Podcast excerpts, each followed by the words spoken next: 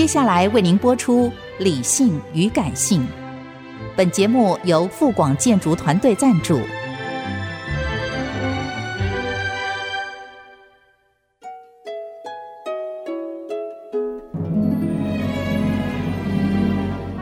理性与感性不是天平的两端，而是一方向另一方渗透、影响，暂时取得上风的过程。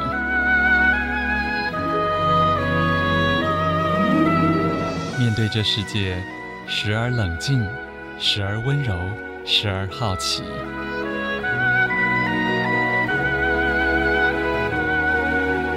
我是陈乐融，陪伴大家一起理性与感性。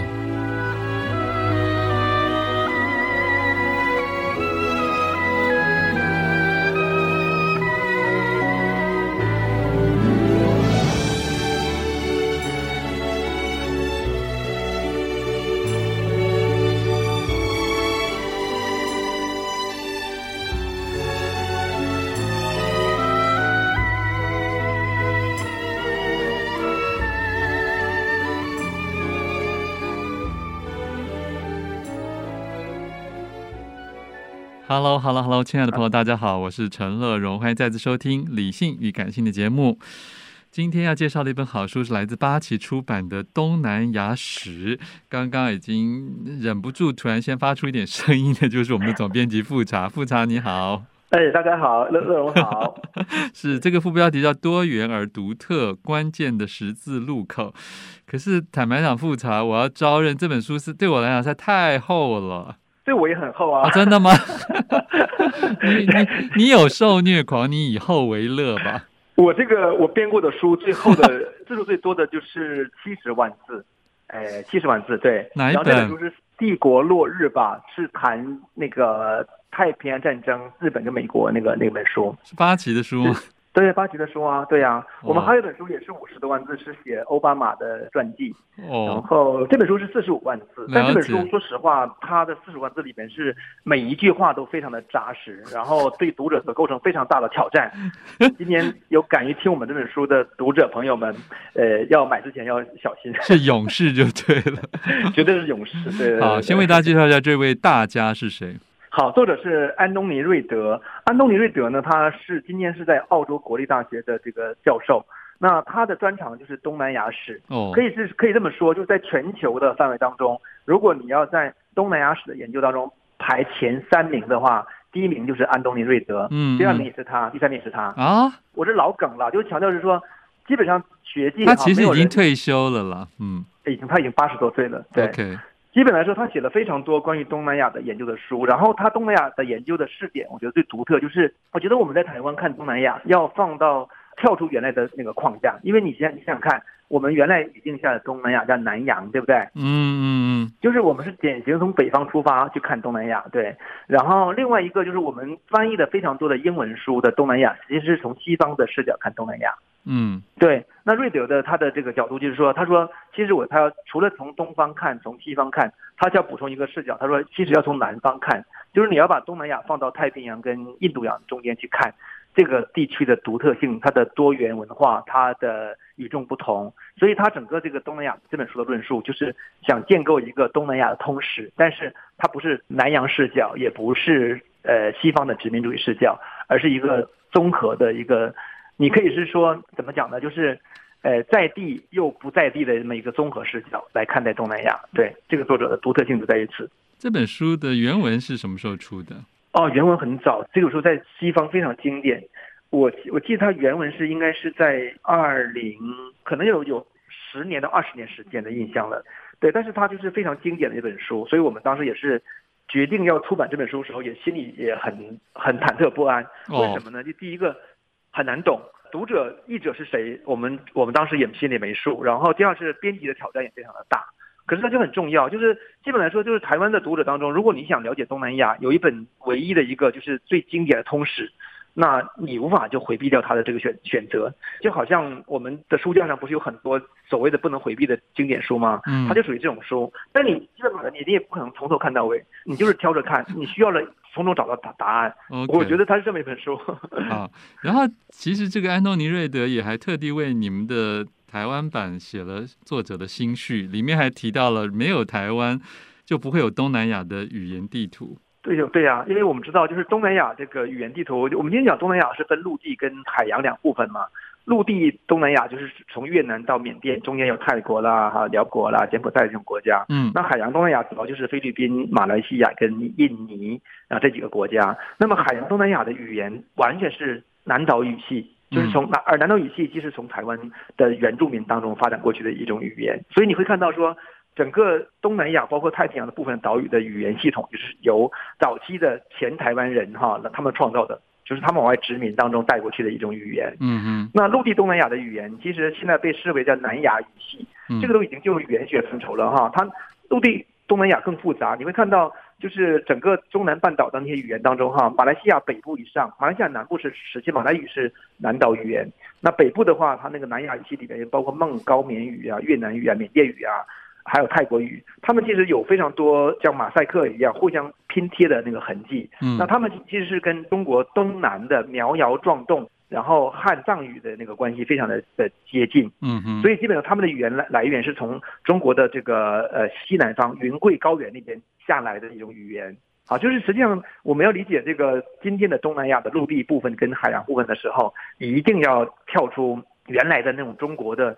大一统的单一视角，因为中国特点就是井字形嘛，我把所有东西都收纳的好好的，画成横平竖直的一个井字形，然后国家管理一切，然后登记用用像户口一样登记一切，把所有的个性都消失掉了。东南亚不是这样，东南亚生活我们就是不同，所以那个瑞德特别强调是说。台湾人看东南亚有一种特别的感觉，就是说，哎，好像跟我很像，好像又跟我不一样，因为台湾的上层已经被中国文化给覆盖住了，有一部分人脑子已经被洗掉了。嗯，像你的出身就是来自中国嘛，对不对？可是你的出身来自中国，那个中国在瑞德看来也不是中国，而是东南亚。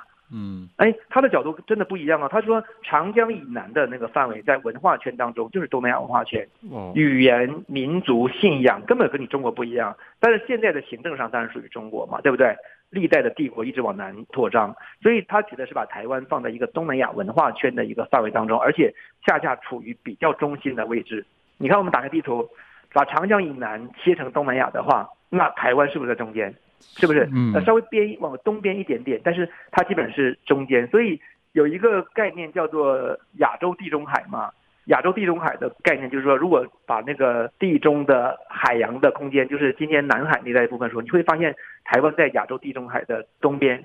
如果他们那个呃研究东南亚，还有一个概念很有很有趣，叫海中地，就是说你要探讨海洋东南亚时候，你要用海中地来形容它，就是海中的岛屿。就所以其实我觉得蛮有趣的，这个东南亚的书会给我们太多新鲜的知识和意想不到的一些新发现。是我发现作者在这本书的结构里面，他还是从一个比较先从自然科学的风，我们说一般说的风土啊的角度来谈论这一些。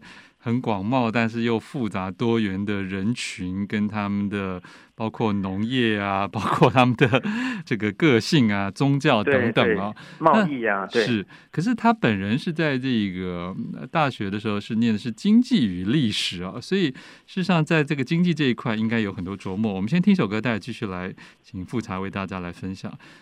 欢迎回来，陈乐荣理性与感性在介绍是八旗的后书。东南亚史 是安东尼·瑞德这位历史家、呃史学家所写的巨著啊。然后据说八期接下来会出他其他的著作，对吗？对对对对对，因为他是东南亚史的研究，我们基本上设想是把东南亚史的这个书出三本。这本书谈的是古代东南亚史，它其实写到了二十世纪，但是。重点是放在之前，然后第二本我们想谈的是这个叫做现代东南亚，就是说我们今天东南亚形成这些现代国家很晚哦。其实你想想看，就是以民族国家的名义呈现的东南亚，最晚一直一直到一九快到一九七零年代才这种底定。越战打完之后呢，现在越南才形成，对吧？嗯嗯。那么菲律宾也是也是一九六零年代后期才从马来西亚分出来的嘛。嗯，就是说。现在东南亚这个国家形态的形成，离我们今天其实只有多半个世纪而已了。嗯，那这个过程是怎么转化过来的？我们有一本书来谈。第三本是预告，就是说是冷战之后全球的版图再次进行转变。那东南亚的形成那些什么国协呀，什么还有那些机构，他们进行整合，那它会怎么改变的？所以大致上我们用三本书来呈现整个东南亚的历史的发展过程。这是第一本。对，我们继续来谈这个比较古代的时期啊。是。可是商贸活动在这个区域算是也开始的很早，而且非常的兴盛。对，因为我们要知道东南亚的商贸有一个特点，第一个它就是港口型商贸，就是所有的港口，不管是从这个南方去，呃，从这个东下东下南洋，还是西方的力量来，早期的西方力量其实不是欧洲的力量，而是什么？而是印度人跟阿拉伯人。所以东南亚的这个船只的修造，最早期都是印度印度的帆船跟这个阿拉伯的帆船，所以东南亚的贸易语言也是很快的，就是由印度语变成了伊斯兰的这个阿拉伯语。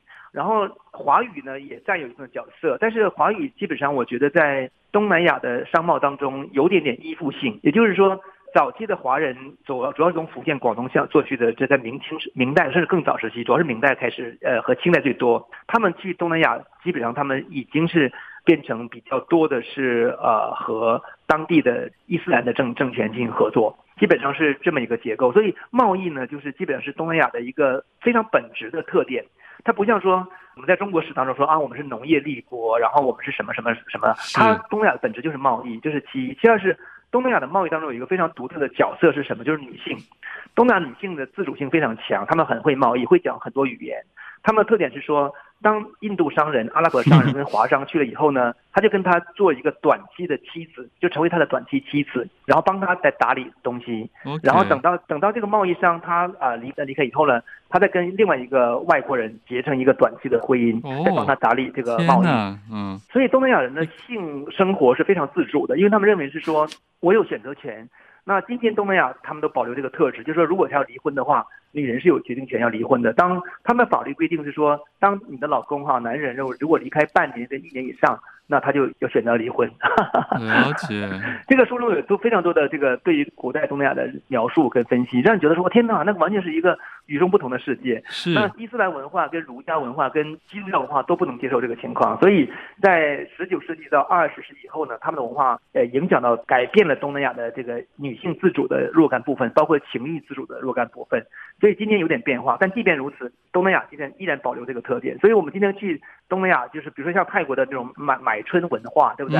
也是比较发达的。你某种意义上可以看出，它都是那个从贸易、从文化习俗当中的一个一路到今天的一个变体。就是这种文化其实是东南亚的。我我们如果放弃这种所谓的这个传统的儒家或者是西方的基督教那样一种这个以父权为主的思想来看待这种东南亚的习俗的话，嗯、你会觉得东南亚的女性是有非常高的一个独立自主的地位。我想，其实说明这跟这个呃纬度啊、气候啊，说明都有点关系啊。我们接下来谈谈，在这么古老的原始地区里面，一定也曾经发生过很多的精神文明的冲撞，对不对？所以在整个这个泛东南亚的。区域里面的宗教的演变大概是怎么样的？东南亚宗教，我们知道早期东南亚的宗教主流就是印度教，所以你会看到它印度教最东的时候已经到了越南越南南部。越南南部今天我们称为就是那个呃南越的那个当年早期的什么占婆啊，他们其实供奉的神都是这个印度教的神明。对，那后来佛教小乘佛教，小乘佛教词当然不准确，它是大乘佛教对它的污污蔑化了哈。应该原始佛教了，嗯。现在比较多的是用是叫上座部啊，上座部佛教。对，那上座因为实际上是先有这个上座部佛教，后有大乘佛教。然后大乘佛教为了污蔑化小乘佛教的话，它就说小乘佛教是如何如何如何哈，这个大致是这么过程。那基本上我们我们会看到上座部佛教在整个东南亚的陆地区的影响非常大，也就是说佛教主要是在陆地区陆地东南亚比较流行，然后呢印度教是主要是在这个海洋东南亚比较流行。但是这两种宗教在这个这个伊斯兰在十十十七世纪以后。进入东南亚之后，基本上就被覆盖，所以今天的东南亚其实是是一个全世界最大的这个伊斯兰区，对不对？嗯，很清楚。那你我们看到儒教哈，中中国的力量真的很弱哦。儒教其实真的只有到越南北部才有影响力，其他地方都没完全没有。嗯嗯。那菲律宾就完全是天主教的世界。好，这是我们今天看简单看东南亚的这个宗教光谱就是这样的。那这些宗教的到来，都背后都是伴随着贸易，伴随着殖民。殖民本身其实也是一种国际贸易的变体。啊，就是持剑经商嘛，哈哈，又有有有军事力量进入，但是总而言之，它本本质上也是都是跟贸易有关。嗯，好，嗯、这个更多精彩的内容，请大家自己来参考这本四十五万字的书哦，八旗出版的《东南亚史》。谢谢总编辑复查。好，谢谢乐荣，谢谢大家。